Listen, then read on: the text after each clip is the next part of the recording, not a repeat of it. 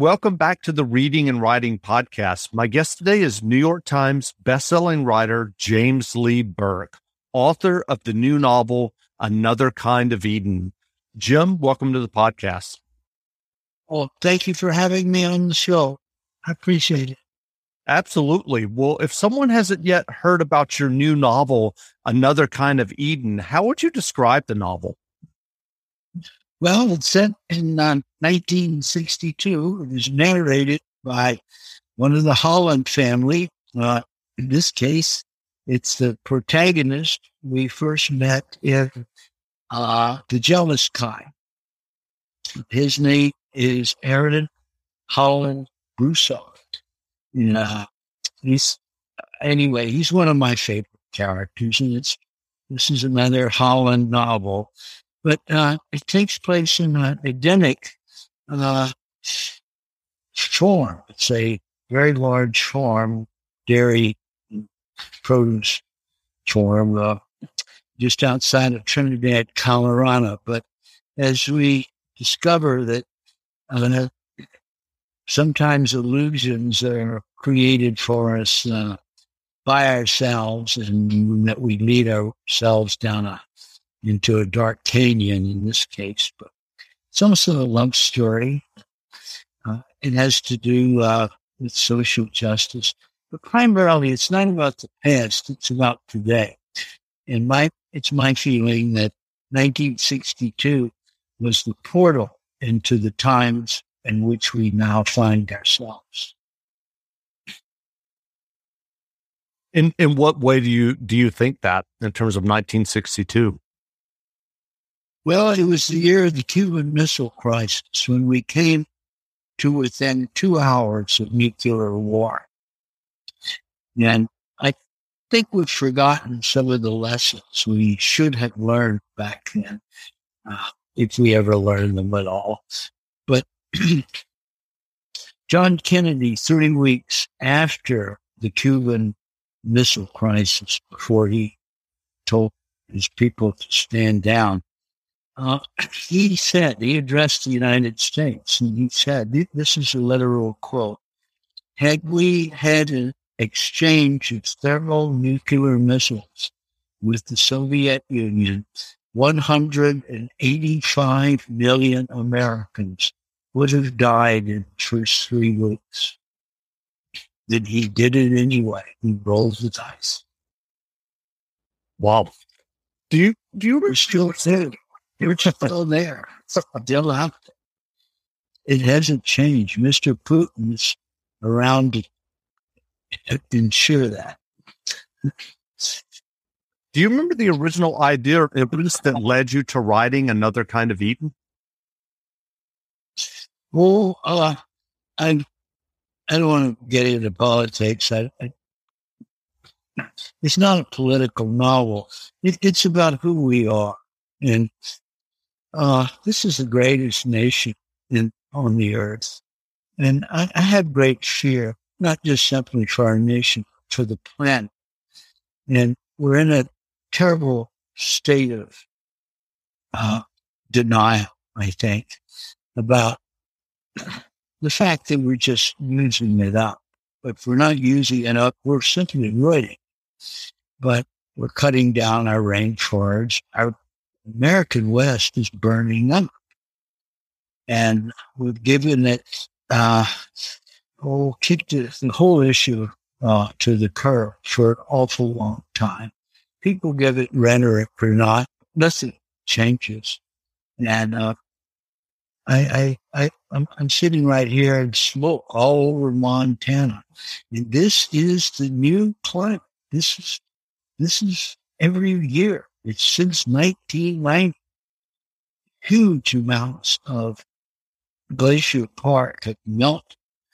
You know, that's when I think climatologists uh, have marked this year or 1990 as the year that is a new and very long drought, and it's man-made. We have to stop pretending. Otherwise, we, we have to stop pretending. It's it's like the vaccines. I I I, I can't understand this. Uh, people who will get vaccines to prevent the loss of their own lives and the lives of their loved ones. I just do not understand. I, I cannot understand. I, I grew up during the oh, uh, days of polio. We were frightened to death of polio. And when the Salk vaccine was discovered, we were just dancing in the streets. Yeah, it's it's amazing. That's it. That's it. How do you sell and sell uh, an idea like that to people? Somehow they're going to be injured by the vaccines that have worked uh, with, without an exception. There, there's, there seems to be not one incident of death. There, there was something, I think, I saw one survey or study that showed that three people in a million had some trouble with the inoculation, but it was because of the meal. They had some reaction that it works for God's sakes. And, and what would be the what would be the purpose in the United States government in, in inculcating lies to the electorate, to our fellow Americans, so that they can go out and be killed with toxic vaccines? I, I don't know. I, I, I've never, I've never heard anybody explain it to. Sure. Understand. Well, I know that you have written the uh, popular Dave Robicheaux series, but as you mentioned, another kind of Eden, your brand new novel is one of your Holland novels. I'm curious, are are the Holland novels written from your own experiences in your own life and your own family? Well, I think that that's a good question. And it applies, though, not simply to me, but to all artists. And my whole artists, I mean actors, poets, sculptors, filmmakers, it doesn't matter. Art is a separate category of experience and it's a separate kind of truth. And every artist has a story inside but the story he has inside of him is one that he sees and hears around him. But a good writer is a good listener or person watches. And the great drama is all within just a few inches of ourselves. But uh, I've never known where the stories come from, and I've never known where the characters have come from. I uh, I know this sounds strange, but it happens to be the, the truth. I don't remember my books after I write. I, I go back to them maybe a few years down the road, and I have no memory of writing. And it's always been that way. I, I think the story is buried in the unconscious. If I'm not alone, uh, William Faulkner, right before his death, said, had I not written the stories, they would have been written for me by another hand. And uh, Ernest Hemingway said something very similar. He called his wife night before he shot himself over there in Idaho, Sun Valley. He called Hadley Richards, the love of his life. And he told her that he had picked up The Old Man and the Sea and reread it and he said it was like someone else had written. Well, you've you've talked about the period in your own life when you went unpublished after your first several novels had been published. What kept you writing during that time? Well, that's a good question again because I I wrote for 13 years without uh, any hardback publications, and I was out of print. I I had a great deal of success when I was younger. I published with Charles Scribner's and with Thomas Y. Crowell and with Houghton Mifflin. I published my first novel. I wrote it when I was, I started it when I was 20 years old and I finished it. I was writing, I was writing on a pipeline. I wrote while I worked on a pipeline, 23. But, um, I never wanted to be anything else. I never quit because I, there's nothing else I want to do. I never I cannot think of an alternative. I can I, I know where people say they retire, they they hang it up. I don't understand that. uh, I, I always I when I, I had a Smith Corona for many years, little small one that I carried everywhere from one one ocean to the other, from California to Florida.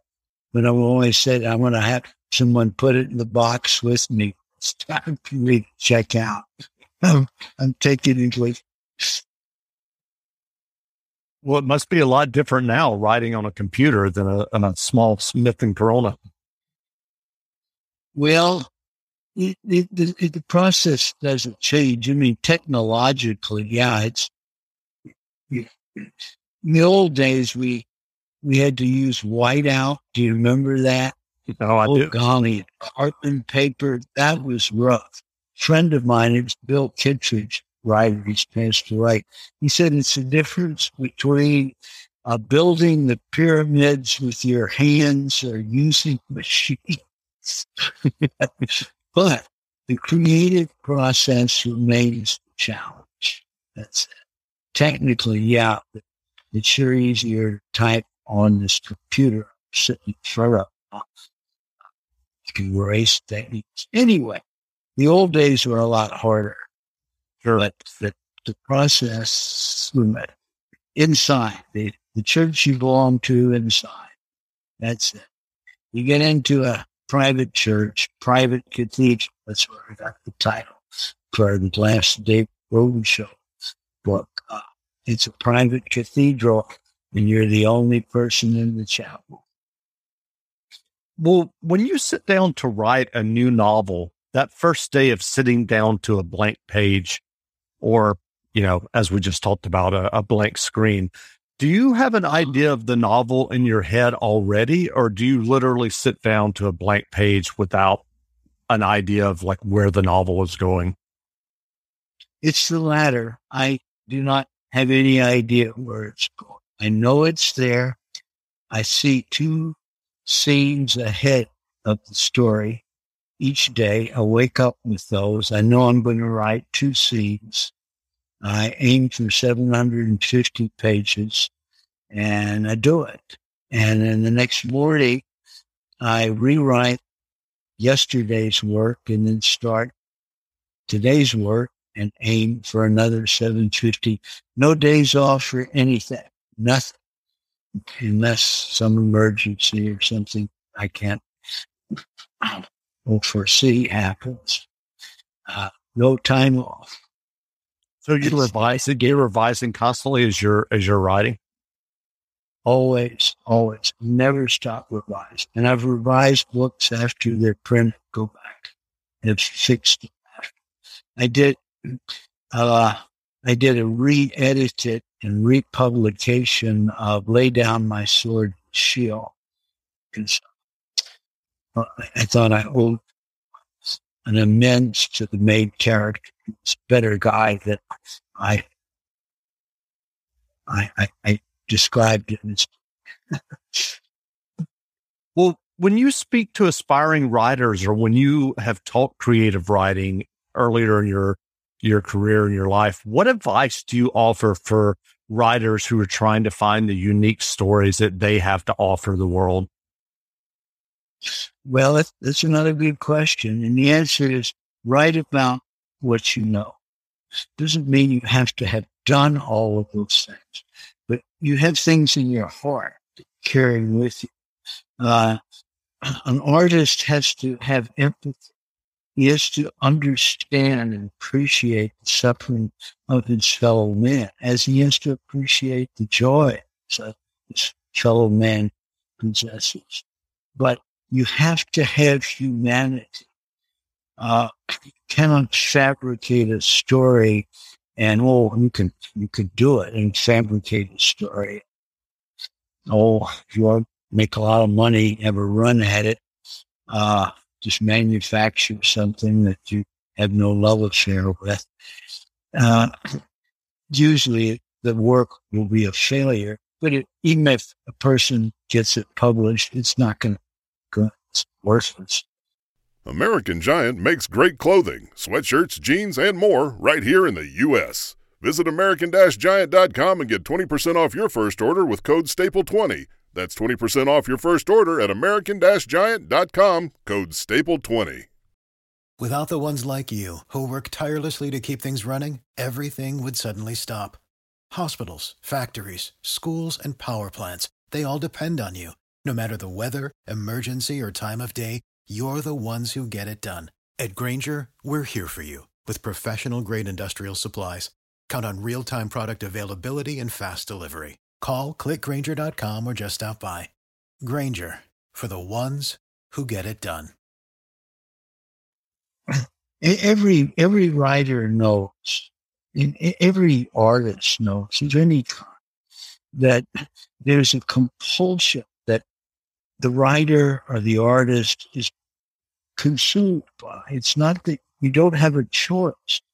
You feel that you possess an exquisite moment of truth, and you have to put that on the written page, or you'll never have any peace.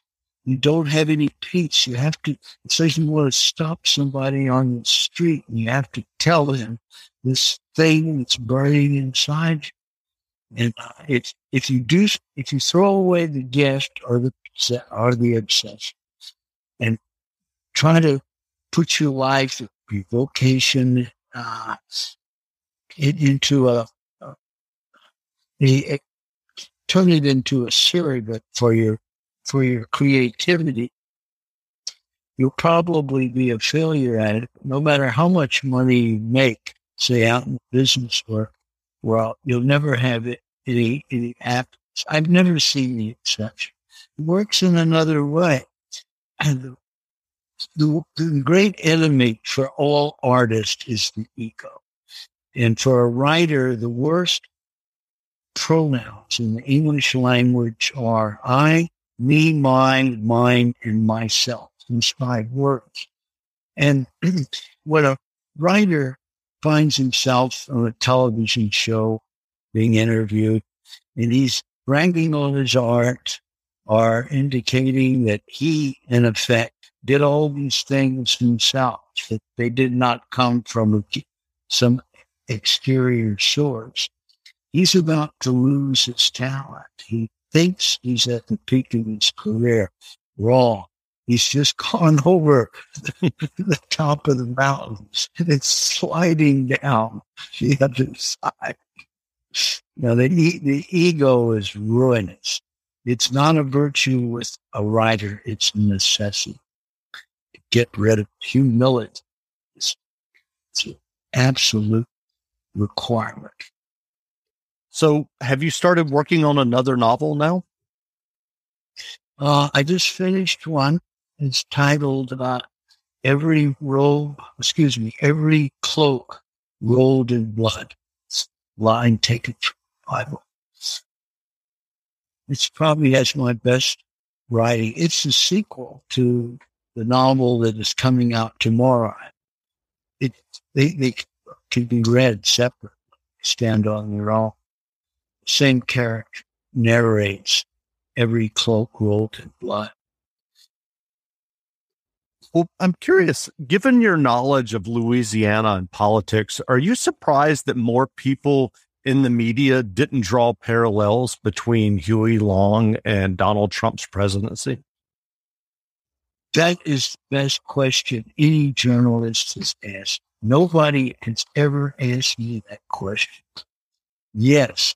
And I, I, I, I find it stunning that I believe that Trump is an aggregate, uh, whether willfully or not. Aggregate uh, are descendant of Huey Long, George Wallace, Joseph McCarthy.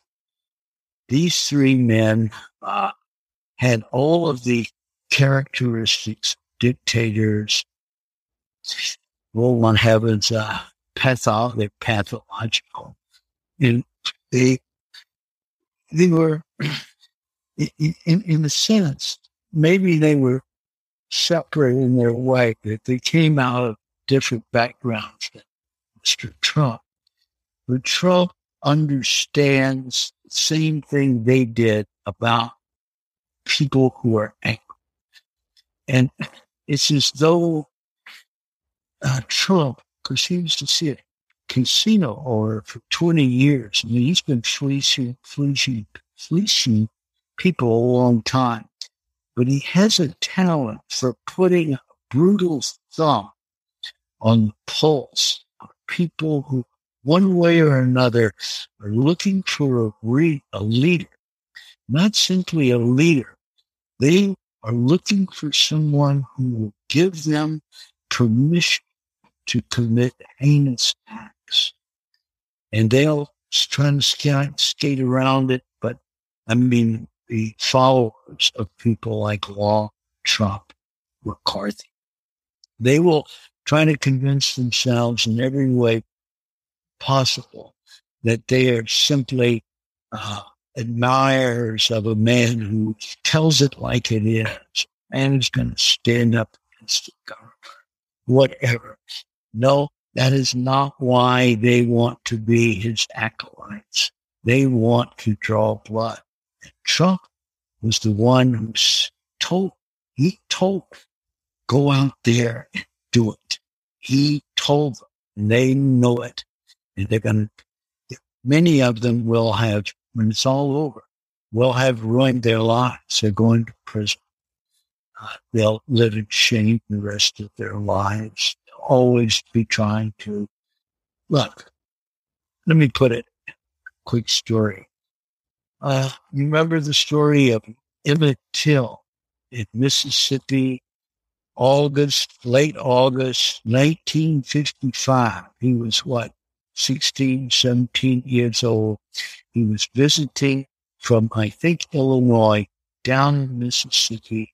He whistled at a white man, white woman and he was kidnapped by her husband and another white man. And they they beat him bad. They, in fact, they uh, they just uh, they did, he, his face was unrecognizable. They did so much damage to that boy, and they were put on trial there in Mississippi. Then the foreman and the jury, when they came out, gave their verdict. Uh, he said, not guilt. And then he added, it took us 20 minutes to make, to, come to a verdict because we sent out through Coca-Colas. In other words, took a long time, 20 minutes. All right. These two killers were turned loose on the street. What happened when it was over?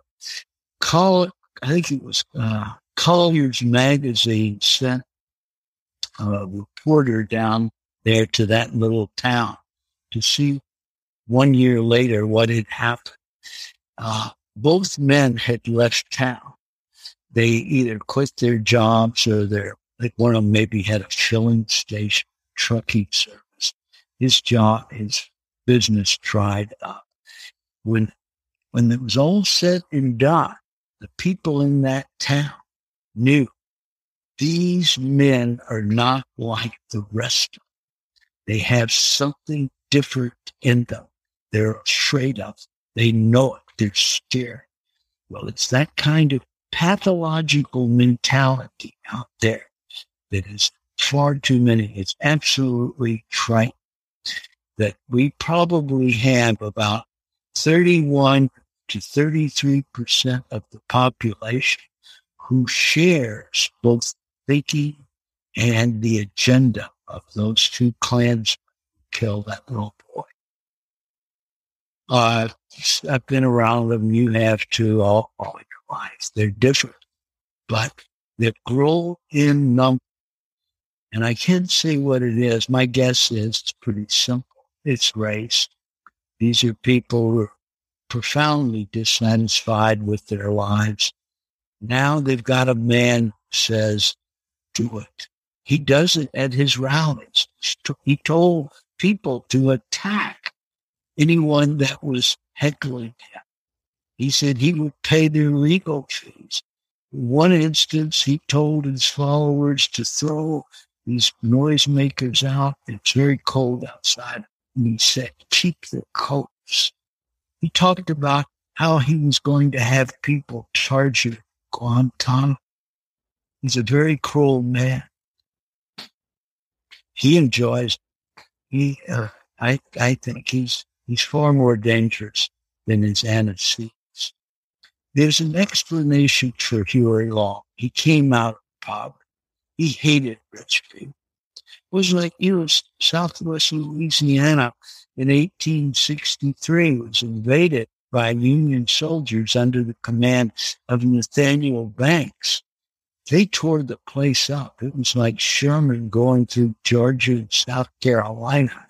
But Nathaniel Banks, I think, hated rich people. He was a bobbin boy in one of the clothing or uh, on one of the mills, clothing uh, mills uh, up in New England, and he got even for he had New Iberia. but not just New Iberia, but the people who you can for whom you have an explanation. George Wallace was actually a pretty decent person till he ran the second time for uh, mayor and decided he was going to throw all ethics, decency over guns. And he paid a terrible price. So did Huey Long, and so did Joe McCarthy. They're, Trump is not a uh, student of history, and I, I, I feel, I guess, I don't know if I feel compassion for him, I think that uh, some something of uh, karma's karma. You know, you know. Remember that I was back in the World War II days. There was a great song. You don't get no bread with one meatball. Somebody's going to have to explain that to us. no, but the, the problem is ours, though. A man like this uh, be in our midst. Our church is supporting. I just, I, I, I, think it's shameful. Sure. But uh, it's not politics. It's evil. And yeah. a, a Republican, in my mind, is Dwight Eisenhower. Oh, any number of fine men and women believe in their party. That was the party of Abraham Lincoln. It's party of Teddy Roosevelt. This man is a fascist. It's a fascist. It's not an ideology. It's evil. Sure. Well, you're you're well known for your Dave Robicheaux novels. I'm wondering if you can recount the story about what led you to write the Neon Rain, the first Dave Robicheaux novel. Well, I'm in, this little period, 13 years when I couldn't sell ice water in hell, it, my good friend Rick DeMarinis novel has passed away. We were uh, fishing in that, oh, uh, the uh, Clark Fork River up here in Montana. He said, uh, Jim, you've written every other kind of book. Why don't you try a crime novel? And I said, well, actually there's crime in all my novels. I think actually that's how you look through the eyes of, of the of almost any narrator. It's good and evil. This is what my work is about. He said, no, and you got to have a copy. I said, really? And he said, yeah, man, uh, two months. He said, you only have to write two chapters and uh, you can get it advanced. I said, well, think about it. The next day, Pearl, my wife, and I, and our daughter, Alafair, went to San Francisco, and I was down by um, Ferlinghetti's place. Uh, City Lights bookstore, and I bought a yellow legal pad. And I walked down to this outdoor Italian cafe. There's you know by North Beach. It's across the street. Beautiful areas. Across the street from this Catholic church, uh, I ordered an espresso and I started writing in longhand. And I wrote two chapters and I sent them to my old friend Charles Willeford in Miami, you know, crime writer. And Charles wrote me back and he said, I think he created character, Jim, that might be one of the most successful literary policemen in American writing. He said, just, he said, he gave me a couple of uh, things to remember. He said, uh, don't let your character sleep too much. the best line sometimes is the one you don't write. Charles quite a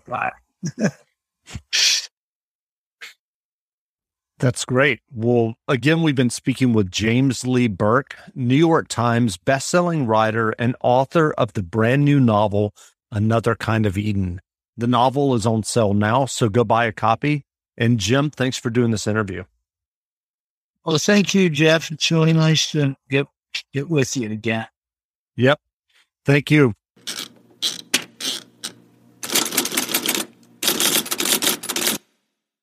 Grand Canyon University makes earning your degree possible with over 130 academic programs for traditional campus students, with more than 80 bachelor's programs offered online.